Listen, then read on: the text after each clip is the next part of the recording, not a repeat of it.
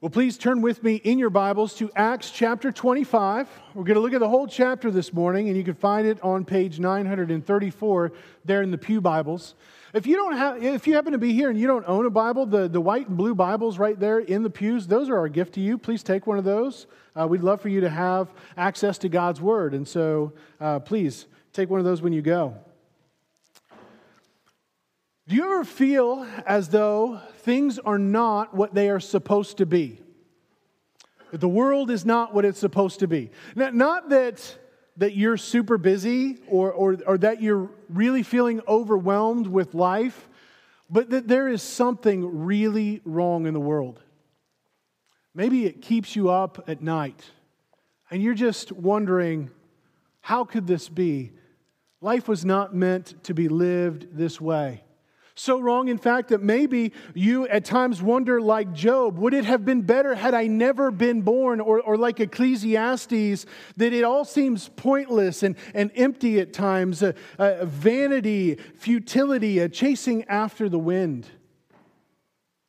The world has been turned upside down. It's full of frustrations and restlessness, hatred and violence. We look out over the world and maybe we wonder where is righteousness and truth? Where is goodness and mercy and justice? Where is peace and hope and love?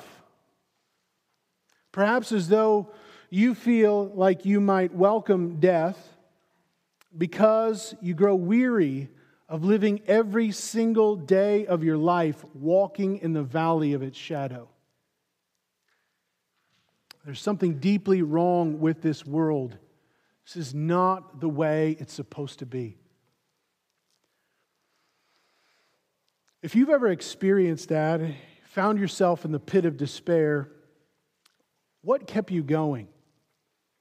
What hope what purpose motivated you enough just to drag yourself out of bed? What truth, what desire sustained you?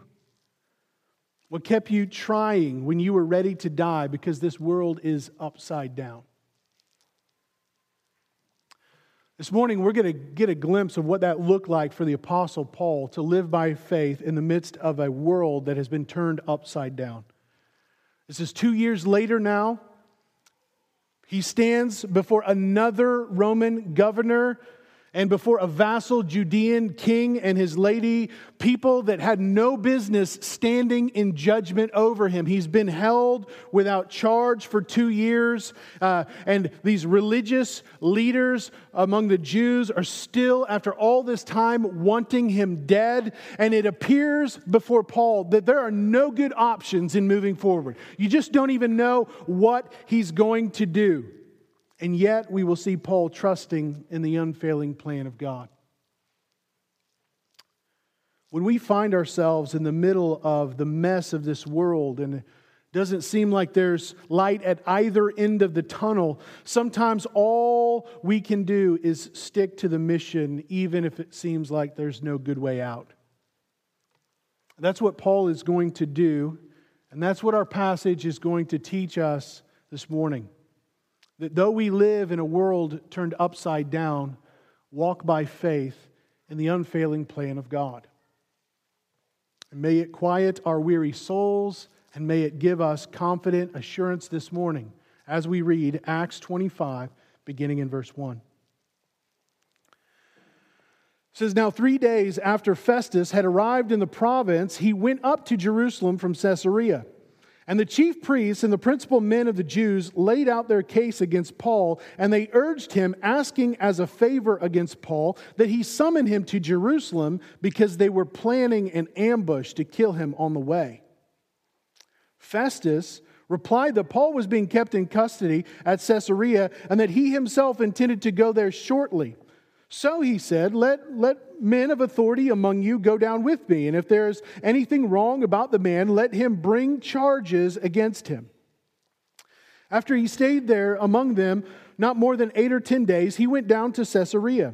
And the next day, he took his seat on the tribunal and ordered Paul to be brought. When he had arrived, the Jews who had come down from Jerusalem stood around him, bringing many and serious charges against him saying that he couldn't, um, I'm sorry, that, that they could not prove. Paul argued in his defense Neither against the law of the Jews, nor against the temple, nor against Caesar have I committed any offense. But Festus, wishing to do a, the Jews a favor, said to Paul, Do you wish to go up to Jerusalem and there be tried on these charges before me? Paul said, I am standing before Caesar's tribunal where I ought to be tried. To the Jews I have done no wrong, as you yourself know very well. If then I am a wrongdoer and have committed anything for which I deserve to die, I do not seek to escape death. But if there is nothing to their charges against me, no one can give me up to them. I appeal to Caesar. Then Festus, when he had conferred with his council, answered, To Caesar you have appealed, to Caesar you shall go. Now, when some days had passed, Agrippa the king and Bernice arrived at Caesarea and greeted Festus. And they stayed there many days. Festus laid Paul's case before the king, saying, There's a man left prisoner by Felix. And when I was at Jerusalem, the chief priests and the elders of the Jews laid out their case against him, asking for a sentence of condemnation against him. I answered them that it is not the custom of Romans to give up anyone before the accused met the accusers face to face and had opportunity to make his defense concerning the charge laid against him. So, when they came together here, I made no delay but on the next day took my seat on the tribunal and ordered the man to be brought. When the accusers stood up, they brought no charge in his case of such evils as I supposed. Rather, they had certain points of dispute with him about their own religion and about a certain man named Jesus who was dead, but whom Paul asserted to be alive. Being at a loss of how to investigate these questions, I asked whether he wanted to go to Jerusalem and be tried there regarding them. But when Paul appealed to be kept in custody for the decision of the emperor, I ordered him to be held until I could send him to Caesar. Then Agrippa said to Festus, I would like to hear the man myself. Tomorrow, he said, you will hear him. So on the next day, Agrippa and Bernice came with great pomp, and they entered the audience hall with the military tribunes and the prominent men of the city. Then, at the command of Festus, Paul was brought in. And Festus said, King Agrippa and all who are present with us, you see this man about whom the whole Jewish people petitioned me, both in Jerusalem and here, shouting that he ought not to live any longer. But I found that he had done nothing deserving of death. And as he himself appealed to the emperor, I decided to go ahead and send him but I have nothing definite to write to my Lord about him. Therefore, I have brought him before you all, and especially before you, King Agrippa, so that after we have examined him, I may have something to write. For it seems to me unreasonable in sending a prisoner not to indicate the charges against him. Now, if this sounds like more of what we have already heard throughout the book of Acts, well, it kind of is, right? I mean, here we have Paul, yet again, an innocent man, held in custody, right, as he shouldn't be, making a defense between people who, who aren't willing to give him justice, right? It's more of the same thing. And so we can have a tendency then, when we read these things that seem a little bit redundant to us, to just go ahead and gloss over them and move on to what comes next. We'd be really tempted to do that. But we would be wrong to do that on two accounts. One, this is real history of a real man whom God had worked in and through for many, many years. Right? Luke is intentional to give us this account of yet another opportunity, a yet another time in which Paul had to stand against another set of officials who could not find him guilty in any way, and yet he's still bound for his faith in Christ. And that's important Luke records that for our good so that we wouldn't gloss over that, but so that we would think deeply about it. And there's truths to be learned there. There's things in Paul's life that are worthy of imitation. As Paul said, imitate me as I imitate Christ. But a second reason why we need to look at this passage, though it might be a little bit redundant, is because it's not as though we struggle with this issue of the world not being what it should be just once in our life and never again right? You notice that, that that issue is never academic, right? We can know the truth in our heads, right? Okay, God's sovereign, right? The reason why the world is the way it is is because people have sinned against God, and therefore this is why I'm experiencing this. Just this is the fallen world we live in, but there's hope and things yet to come. But that, you know, when I'm in the midst of the turmoil and when like it's just darkness all around me and I can't seem to make heads or tails of which way that I should go, I need these reminders. I need to see it yet again because I'm still learning what that means. And so, God, in His kind providence, gives us this story yet again because, again, we need to hear it. Even though we've been looking at it week after week after week as we've been working our way through the book of Acts, we still haven't learned it as we should. And so, we have another opportunity, yet again, to remember who God is, what He is doing, in our lives, even when this world seems turned upside down. And so, what I want us to do this morning is just look at that main statement in two parts. Though we live in a world turned upside down, walk by faith in the unfailing plan of God. And so, first, though we live in a world turned upside down.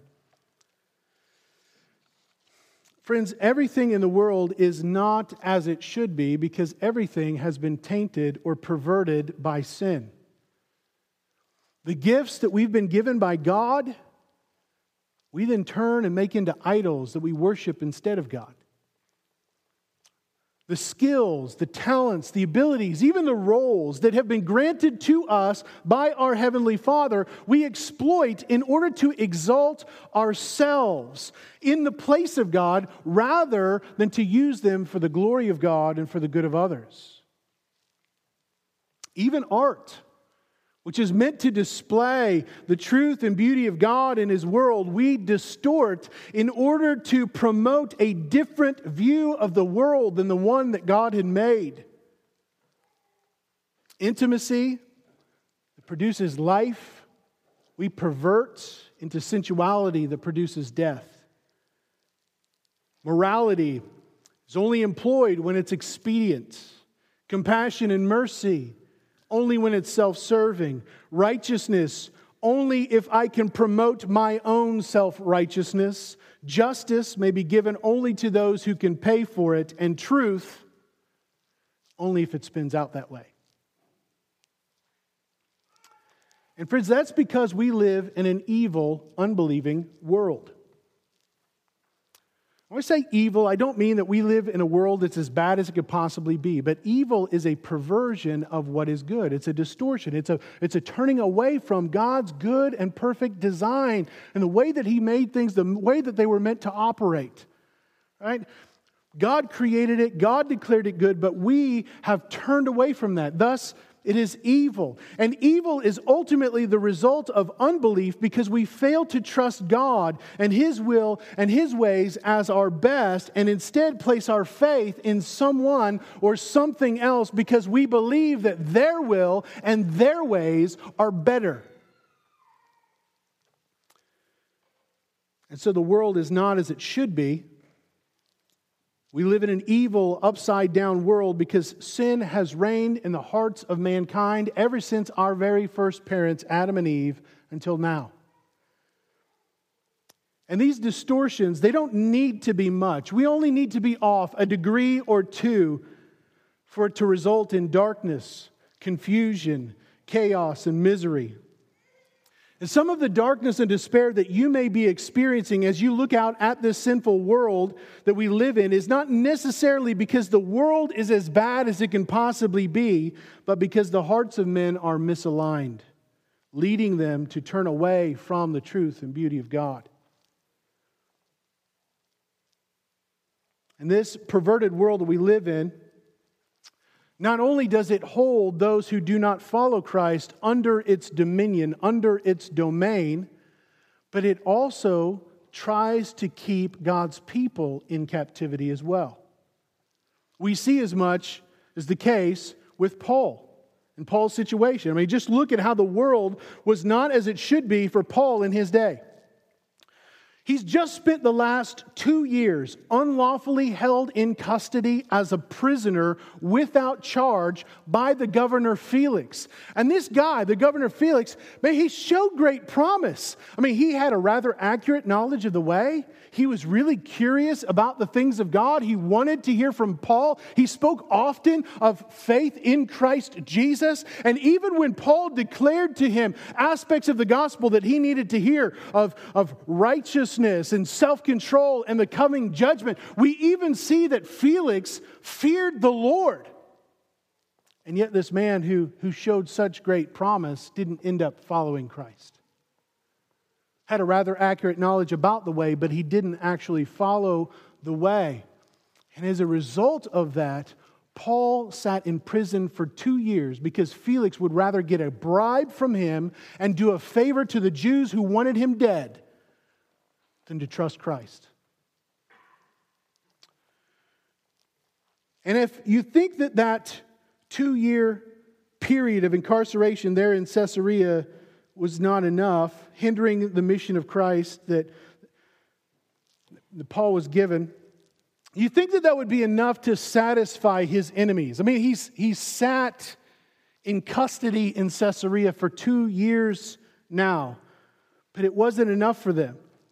Mean, Festus was only on the job for three days, replacing Felix as governor, eh, when he went up to Jerusalem to check things out. And as soon as he did, verse 2 says that the chief priests and the principal men of the Jews laid out their case against Paul, and they urged him, asking as a favor against Paul that he summon him to Jerusalem because they were planning an ambush to kill him on the way. That same plan that they had two years earlier. Ambush him and kill him. They're still seeking to do that. These religious leaders and civic leaders were still wanting him dead. And I got to thinking about that, you know, the, like whatever became of those 40 men, those 40 plus men that made that vow that they would neither eat nor drink until Paul was dead, you know, because they were going to ambush him on the way. Whatever became of those guys, right? I mean, like, Surely they gave up the fast. If they kept the fast, they didn't make it two years.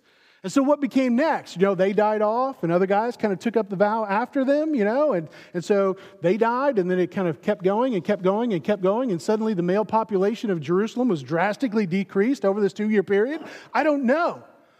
But what we do know, what we can see from this, is just how much they hated Paul and the gospel that no amount of time, no incarceration is going to be enough to satisfy their desire for his blood.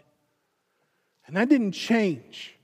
They still wanted him dead and would go to any means necessary to do that. And what is worse is that these are the religious and civil leaders of the Jews. These are the people that, if anybody, among the Jews should have been eagerly anticipating the coming of the Christ, eagerly anticipating the hope of the resurrection, and pointing other people to Him. These should have been the guys. They should have been leading the charge, helping people to recognize that this that Jesus is the Christ and that they live in the hope of the resurrection, but they didn't. Instead, they hated it because this was not the Christ that they wanted. This was not the gospel that they wanted because Christ is welcoming Gentiles Gentiles and sinners, and Christ is not exalting them the way they think that they deserve, and so they want this message to be silenced. They asked Festus for a favor so that they might kill Paul, and in their own twisted and perverted, upside down way, they actually thought they were doing God a favor. It's a messed up world you live in when religious leaders are turning away from God and thinking they're doing a service to Him. Now, in the kindness of God, Festus was not as immoral or incompetent as his predecessor Felix. And so he replies to them, You know what? I'll, I'll, go down. I'll address this without delay. And so you let men of authority among you go down with me. And if there's any wrong about the man, let him bring charges against him. So Festus stayed for a few more days and then he went down to Caesarea and he promptly tried the case. And so Festus, unlike Felix, was a reasonable, just, and productive governor. He cared about his job, he desired to do it well. This guy has been left in prison uncondemned for two years. That is against the law, that's not okay. And yet we have these, these Jewish leaders who want him dead. So, first order of business, I have got to deal with this immediately. And he does. And so it looks promising right there, doesn't it? Right? Last, all is right in the world. Let goodness and justice prevail.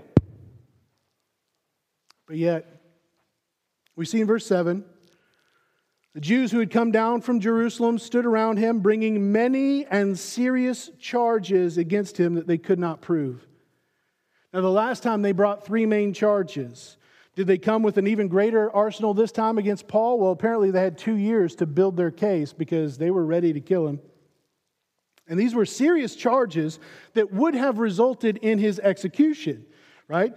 Uh, maybe, maybe not so much disobeying the law of the Jews, but man, you go against Caesar, you're dead. And even if you profane the temple, you're dead. And yet, they couldn't prove any of them. And so, once again, we have the innocent Paul being unjustly accused of things that he had not done.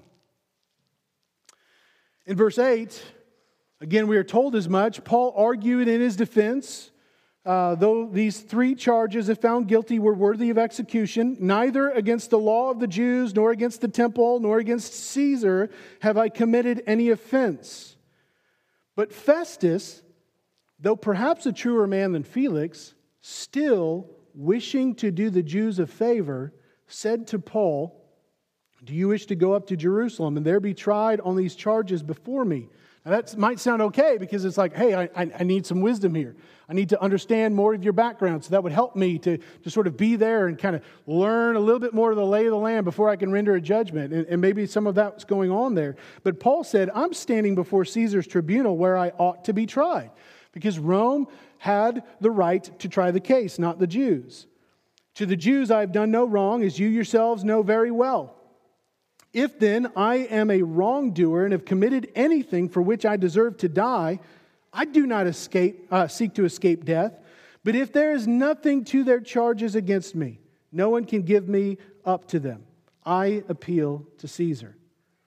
And then Festus, as a display of wisdom and humility, when he had conferred with his council, answered, To Caesar you have appealed, and to Caesar you shall go. Now, friends, on, on, the whole, Festus was far more just, far more wise, far more humble than Felix ever was. But in the end, this governor was still more concerned about political favor, favor than he was about seeking justice, even though he knew the truth. He knew that Paul had done nothing deserving of death. I mean, he said as much to Agrippa in verses 14 through 21 and again in verses 24 through 27 before the court. He recognized that the central issue of the dispute was there in verse 19 about their own religion and about a certain Jesus who was dead, but whom Paul asserted to be alive. But they had brought no charge in his case of such evils as Festus supposed. So, just like Gallio, the proconsul of Achaia, just like Claudius Lysias, that tribune that was there in Jerusalem, and just like Felix before him, Festus found that Paul had done nothing deserving of death. And yet, he doesn't render a verdict or release him because he was more concerned about gaining political favor than he was about truth, justice, and righteousness. And if that wasn't bad enough, then there's Agrippa and Bernice in verses 14 through 27. Now, this is King Herod Agrippa II. He is the son of King Herod Agrippa I, the guy who persecuted the church and killed James in, in Acts chapter 2 before he was eaten by worms and died because of his pride. This is the grandson of Herod the Great, the guy who killed off all of those young boys when he heard about the birth of Jesus in Matthew chapter 2. So this guy's coming from a really great line here. In addition to that, he was, he was educated in Rome. He was appointed as this, this uh, brown nosing vassal king of Judea by Emperor Claudius. And so, though he is a Jew, he is loyal to the Romans. Right? He, he, is, he is in no way concerned about the law. He is in no way concerned about you know, what is right, what is true, what is fair. He's only concerned about getting in good with Rome.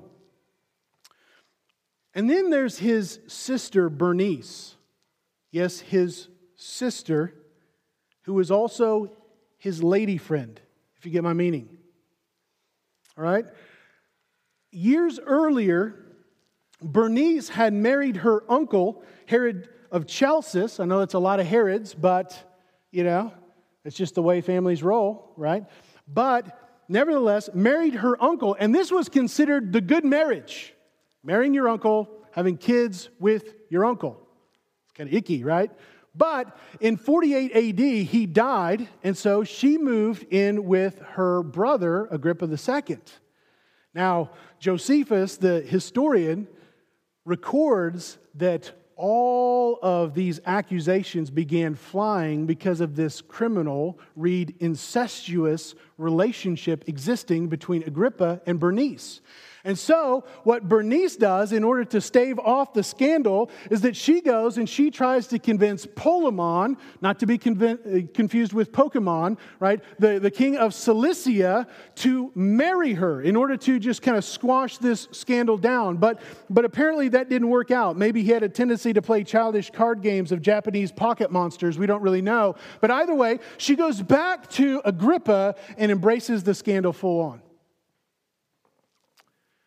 And these are the people that are standing in judgment over the righteous Paul. He is being judged by lesser men. Unrighteous people standing in places of judgment. Are they really going to render a righteous verdict here? And so here we have the innocent who has already suffered so much in the hands of the guilty. They had come down to, to Caesarea, sure, but they did it in pomp and circumstance in order to welcome and to pay homage to this new, newly appointed Roman governor. And though Herod desired to hear the case as well, this was a show trial. Right? He, he's not concerned about justice. He's not concerned about what's fair. He's not concerned about truth. He's only concerned about personal glory. Right? If something is kind of stirring things up and the crowd is all kind of talking about this guy who's sitting in prison for two years and this Paul, what's he about? Talks about this Jesus and all this kind of stuff. Everybody's talking about it, right? The guy that's seeking personal glory wants to get in on that. And that's what he's doing. And you add to that Festus's statement in verse 24 that the whole Jewish people had petitioned him both in Jerusalem and in Judea uh, and Caesarea, shouting that, that Paul ought not to live any longer. And so, in Festus's eyes, the whole Jewish people wanted Paul dead. Guys, this is not as it should be. This is a world that has been turned upside down, a world perverted by sin that strives to hold God's people in captivity. We see the same types of things happening today, don't we? We see the suffering of the innocent. We see the righteous are unlawfully bound. We see religious and civil leaders who should be directing their people to goodness and righteousness and truth towards God's will and God's ways are actually standing against God and wanting to see his ambassadors killed. We see God's people deal with unjust accusation, harsh and undue criticism. We see politicians who are more concerned about political favor than justice, though they know the truth. The unrighteous are in positions to condemn the righteous, and whole groups of people are actively striving for the destruction of the gospel and of God's people. This is a world that has been turned upside down. This is a world that is not as it should be. And the thing is, if they can't silence the gospel by holding God's people in captivity to sin, then they will seek to do it through judicial sentence. This is not as it should be. And if they can't hold you in bondage to living for the world and loving the world, then they will try to condemn you under worldly authorities. And when we find ourselves suffering, though we are trying to live faithfully for Christ, we might be prone to despair and wondering why on earth this is happening. Why is the world the way that it is? This is not as it should be. Why am I suffering as I am? Well, friends, I would encourage you to remember the words of 1 Peter chapter 3, verses 14 through 18. It says, But even if you should suffer for righteousness' sake, you will be blessed. Have no fear of them, nor be troubled, but in your hearts regard Christ the Lord as holy always being prepared to make a defense to anyone who asks you for the reason for the hope that is in you, and yet do it with gentleness and respect, having a good conscience, so that when you are slandered, those who revile your good behavior in Christ may be put to shame. For it is better to suffer for doing good than if, if that should be God's will, than for doing evil. For Christ also suffered once for sins the righteous for the unrighteous, that he might bring us to God, being put to death in the flesh, but made alive in the spirit. Friends, in our suffering, we are imitating the suffering of our Lord Jesus Christ, who suffered once for sin, the righteous for the unrighteous, so that we might be brought to God through our new life in Him if the Lord wills our suffering in this upside down world that we live in, it is to display the perfect righteousness of Christ, who for our sakes died and was raised for the salvation, not just of ourselves, but for those who might see us, who might ask us to give a defense for the hope that exists within us. And though you may be overwhelmed with darkness and despair or confusion because this world is not as it should be. Do not lose heart because this is not the end, it's only the middle.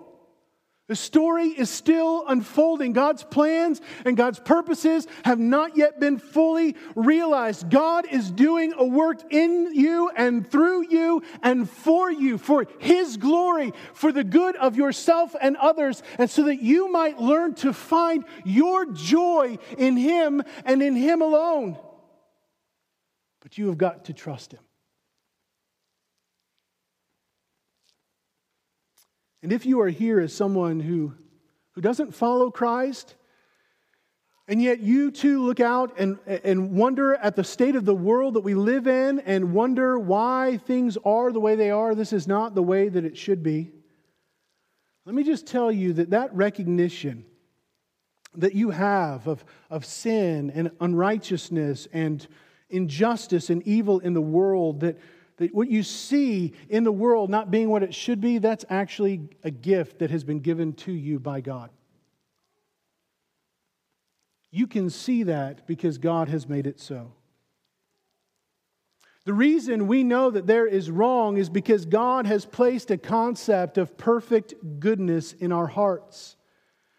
And though our consciences can be flawed, though we can excuse away our sin all day long, we can still look out and we can know, we can assess that is not the way it should be. That is wrong. There is something evil about that because God has placed that standard of good and evil in your heart so that you now have the ability to do so. And that good and perfect standard of goodness that you intuitively use to judge the world around you is based upon the very character of God Himself. When you look and you see that's wrong, and you think, what am I judging that based upon? That is God written on your hearts in order that you might know Him. He is the goodness, the rest, the peace, the hope, the love that you are looking for. This world is not the way that it should be because we, mankind, have all failed to trust God and have gone our own way. We have all tried to live for ourselves as if this is my world and I am God. Even though we know that that's not true, we still live that way day after day after day, trying to make some way on our own, way that is contrary to God and what He puts forward as a standard for goodness and righteousness and truth. This is why the world is the way it is, because we have all rebelled and rejected God. But in His love, in His wisdom, and in His mercy, He is in the process of restoring and perfecting this world that has been broken by sin. You see, at the right time, He sent His one and only Son, Jesus Christ, to do what you and I could never do, to live according to that standard of goodness that God has placed upon our hearts. He obeyed God's law perfectly. And he laid down his life. He took it up again in his resurrection for the hope of restoring, of reclaiming, of renewing, of transforming all that has been broken by sin. He is making the world new again, only better because it far exceeds that world that God had originally made that was very good. This is a world that is being perfected and will be made perfect in Jesus Christ, where there is no weeping, where there is no sin, where there is no injustice or unrighteousness or, or ungodly character or, or anything that you can imagine. His death has the power to cover all that is wrong in the world, and his resurrection has the power to make all things new. God is in the process of reconciling all things to himself and restoring the world to a state that it is even greater than its former goodness, a world that is perfect. But to be a part of it, you must turn away from your former desires to live for yourself to take him at his word, to trust him, to believe that his will and his ways are best. To turn away from all of these desires that lead to brokenness and sin and death, adding to the world that has been turned upside down to living by faith in Christ, waiting for the hope of this coming eternal glory. God is in the process of redeeming that which has been turned upside down but we must wait for it and live for it until God's unfailing plan is realized, when redemption becomes fruition in our sight. So I would encourage you to respond by repenting of your sin and trusting in God's perfect purposes. And that leads us to the second point that though we live in a world turned upside down, Walk by faith in the unfailing plan of God. As we move back to our text, I want you to try to imagine what it would be like to be Paul. Imagine all the questions, all the doubts, all of those tear filled nights as you were sitting unjustly in prison, wondering what is going to become of you, knowing that there's no good option that's presented before you. You don't really have a way out. You're just kind of there, waiting to see what is going to happen. That kind of discouragement, I hope you know that, that however you think, like, man, that's how I would feel, that was not lost on Paul either. You see, Paul was a man too. Paul struggled with all of the same things that we struggled with. In fact, he said early on, earlier on in his ministry in, in 2 Corinthians chapter 1 that he was so utterly burdened beyond his strength that he despaired of life itself. Afflicted, perplexed, persecuted, struck down. These were words that Paul used to describe how he felt at various points in his ministry. You see, living by faith in the midst of such wickedness and injustice was overwhelming for Paul as well. But he also came to realize that through his sufferings, in the midst of this upside down world, that God was teaching him not to rely upon himself but on God who raises the dead.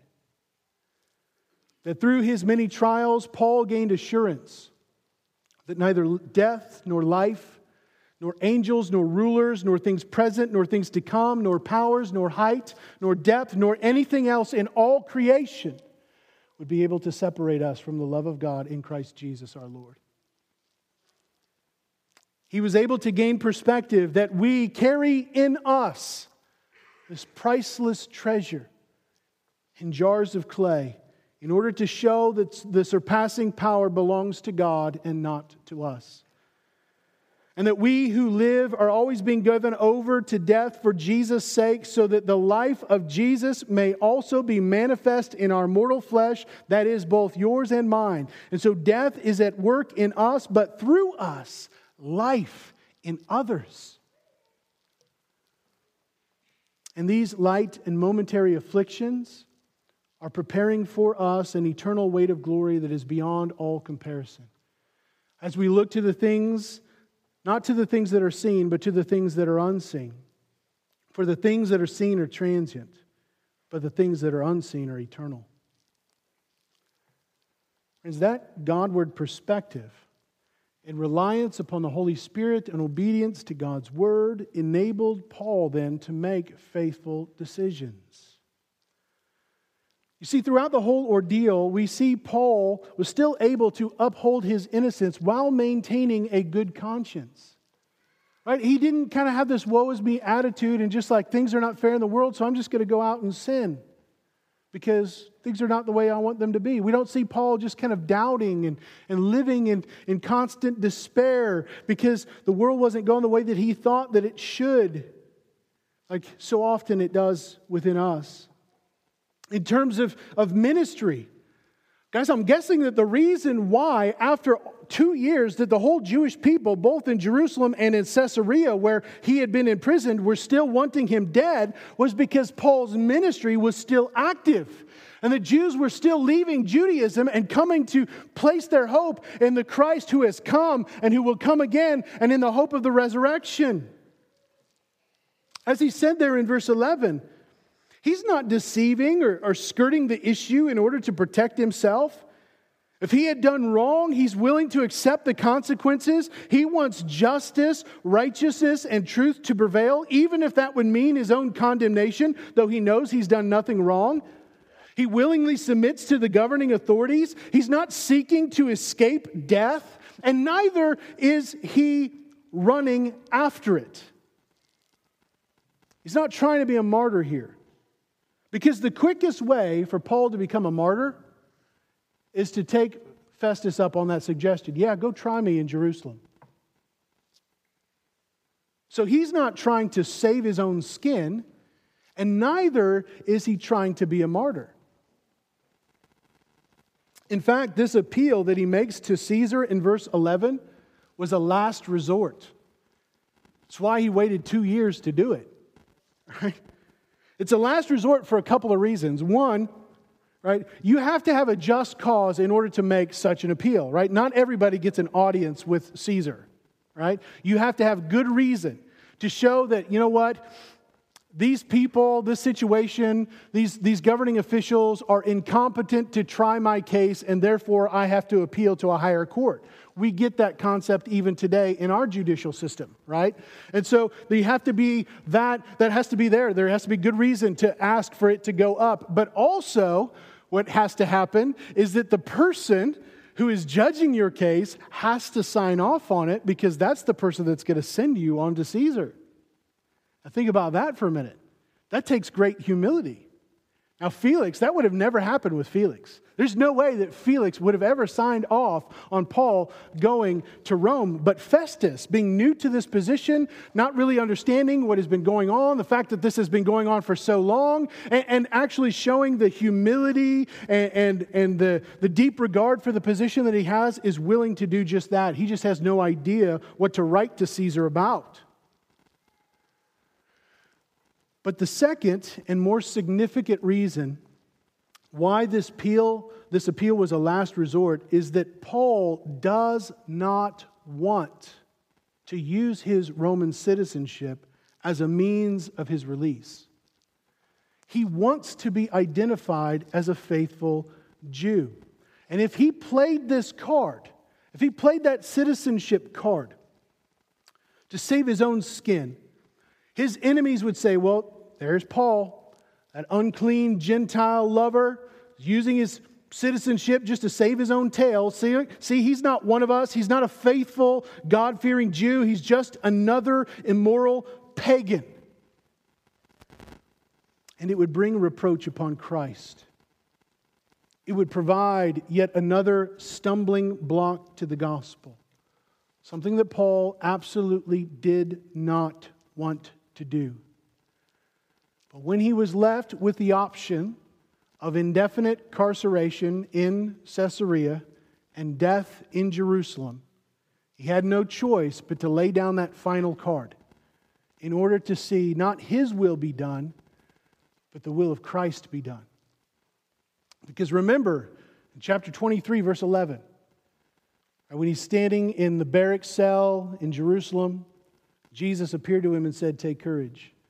For as you have testified to the facts about me in Jerusalem, so you will also testify of me in Rome. You see, this was God's will, not Paul's. And this is big. I want you to get this.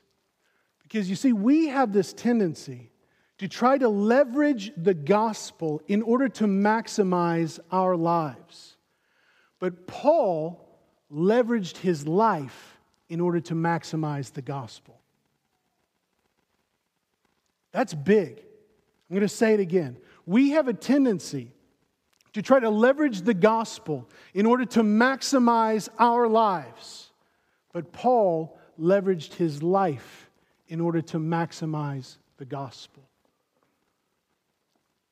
He says it another way in Galatians chapter 2 verse 20. He says, "I have been crucified with Christ. And it's no longer I who live, but Christ who lives in me. And the life that I now live in the faith I live, in the flesh, I live by faith in the Son of God who loved me and gave himself for me. That's what it means to live. That's what matters. Not using Christ to get what I want, but to live for the glory of Christ who has already given me everything that truly matters, that is truly of value. And we know this because even when he appears before Festus, he's still preaching Christ in the resurrection. Now, we don't, we, we, we don't have a record of what he actually said before Festus. We have Festus' report on it, and Festus didn't understand it because he didn't have a rather accurate knowledge of the way or a Jewish wife the way that Felix did. But he does recognize in verse 19 that the dispute was about their own religion.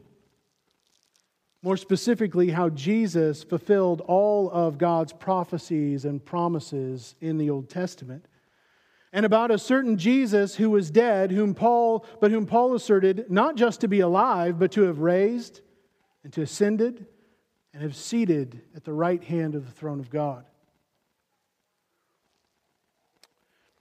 But in the midst of all of this turmoil, Paul is able to make faithful decisions because in all things he sought to put Christ before himself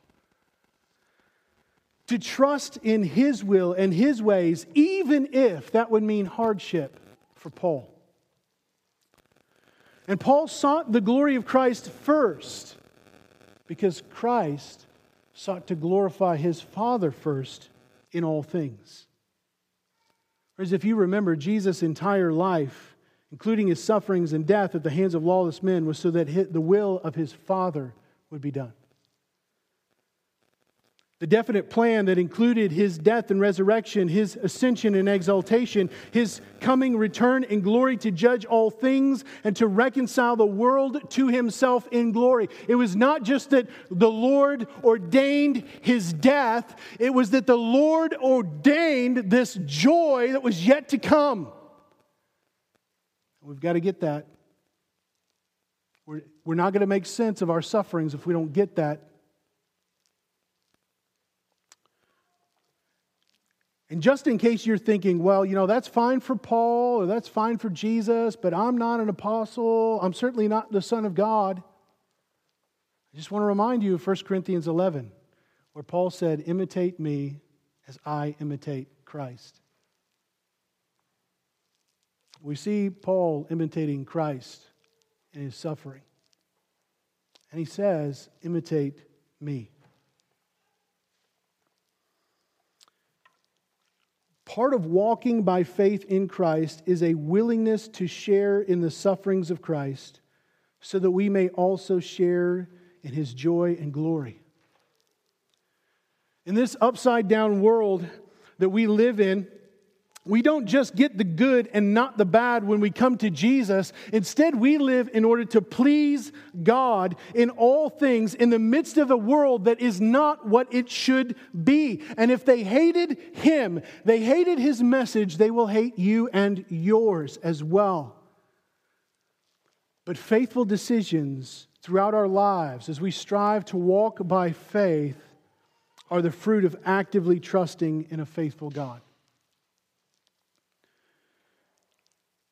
Though we are in the middle of, of it all, and it's hard at times to see the light of day in the midst of all of this darkness, the book of Acts reminds us that God's unfailing plan is being fulfilled. It is being accomplished according to design. It all began with Acts chapter 1, verse 8, where he said, but you will receive power when the Holy Spirit has come upon you, and you will be my witnesses in Jerusalem and all Judea and Samaria and to the very ends of the earth. And that's what we see happen in the book of Acts, isn't it? The, the church receives the power of the Holy Spirit and they go proclaiming the gospel to the ends of the earth.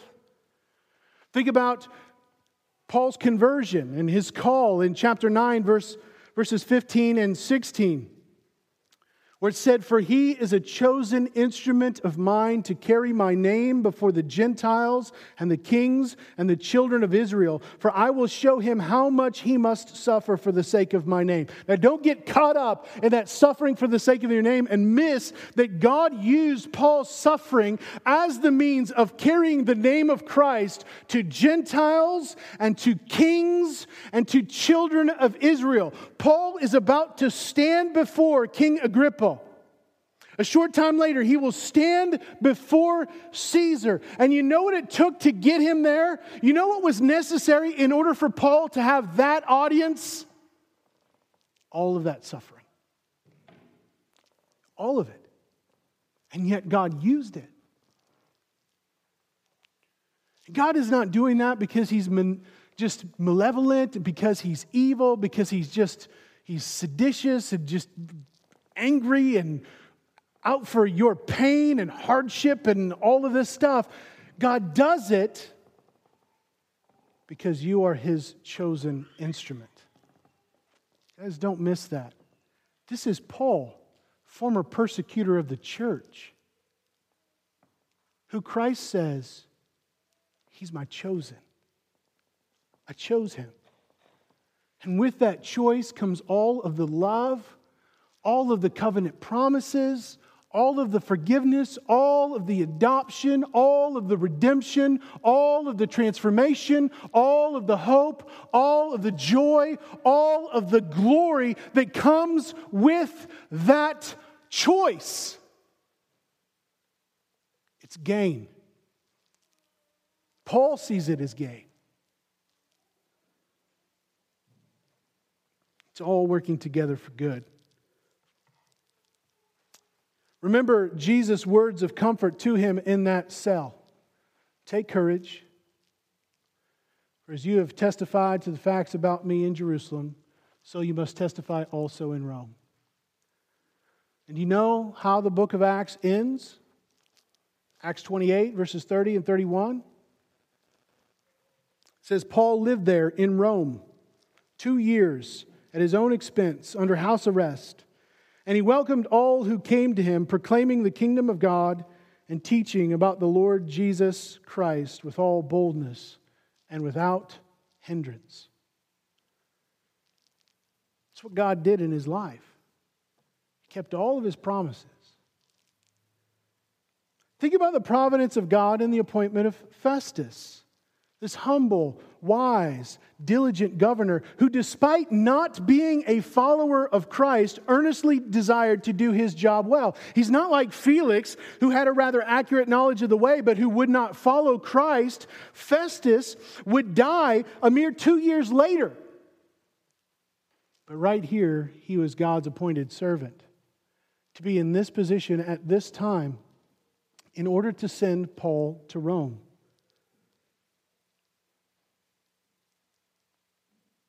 Think about the appeal that Paul made. You do realize that God could have just put Paul on a boat, sent him to Rome. God wanted him there, he could have done that. But he didn't. Instead, Paul sat in prison for two years before making this appeal, and this appeal was the means of getting Paul to Rome.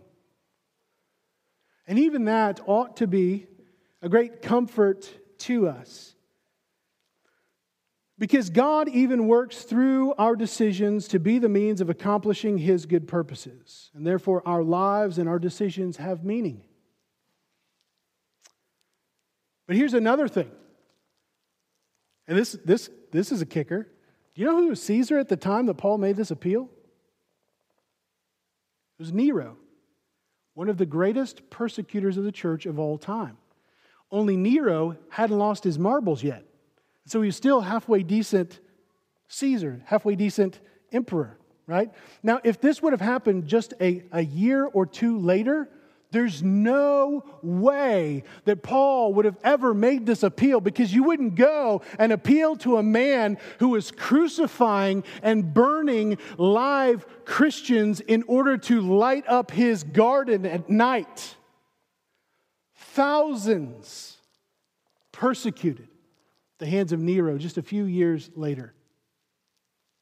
But here, still good.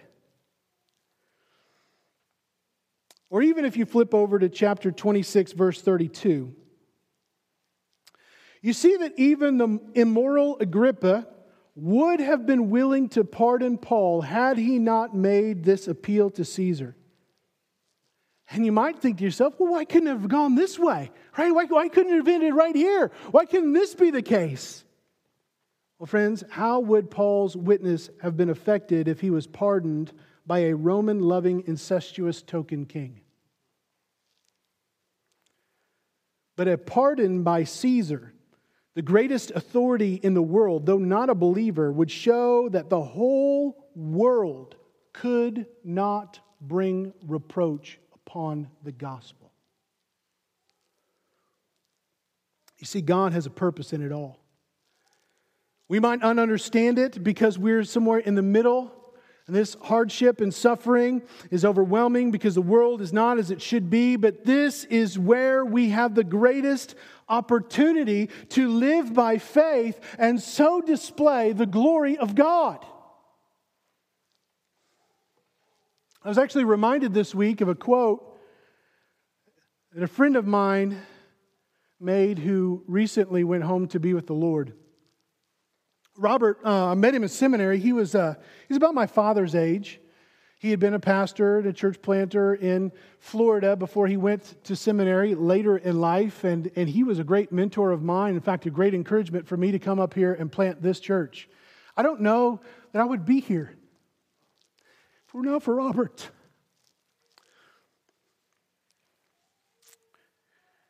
He got really sick. As his body wasted away and his keen intellect began to fade, his faith and his testimony of the goodness and glory of God burned brighter and brighter and brighter with every day as he prepared for glory. And shortly before he died, he said, I do not know what to pray for in these times. I do not have the wisdom to know what needs to happen next. My Father, however, does. And I trust His will because He loves me and He is smarter than I am. In fact, He is brilliant. God is not a novice. He has written my book and He knows what is my next chapter. The Lord took him home a short time later. His dying words were in praise of Jesus. Now, you might find yourself in a situation where you don't know how to pray. You have no idea what comes next, but God does. God is good, God is wise, God is loving, God has purposes in all things, and you can trust Him. And so, though we live in a world turned upside down, My encouragement to you is to walk by faith in the unfailing plan of God. Let's pray. Father God, we do thank you so much that even when we do not know how to pray as we ought, we have the Holy Spirit who is groaning in us with longings that are too deep for words. That we are never left to ourselves, we're never left by ourselves. Our Lord and Savior Jesus Christ, even now, is interceding on our behalf. So, Lord, may we take comfort and solace in knowing that, that we are not alone, that there is purpose in every moment of our lives. Lord, help us to truly cherish and to have faith that you are using this moment right here and right now for good. And not just for our good, but for others. Give us eyes to see and a hope that will not fade, not because of our own strength, but because we believe in you who has the power to raise the dead. God, help us to have an eternal perspective that sets our hope fully in the glory to come and to proclaim the truth and beauty of our Lord and Savior Jesus Christ until that we meet him face to face and we become like him because we see him as he is. I pray that that would be our treasure.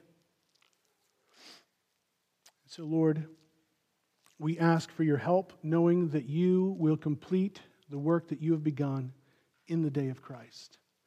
And so we look forward to it and we say, Maranatha, Lord Jesus, come. It's in his name we pray. Amen.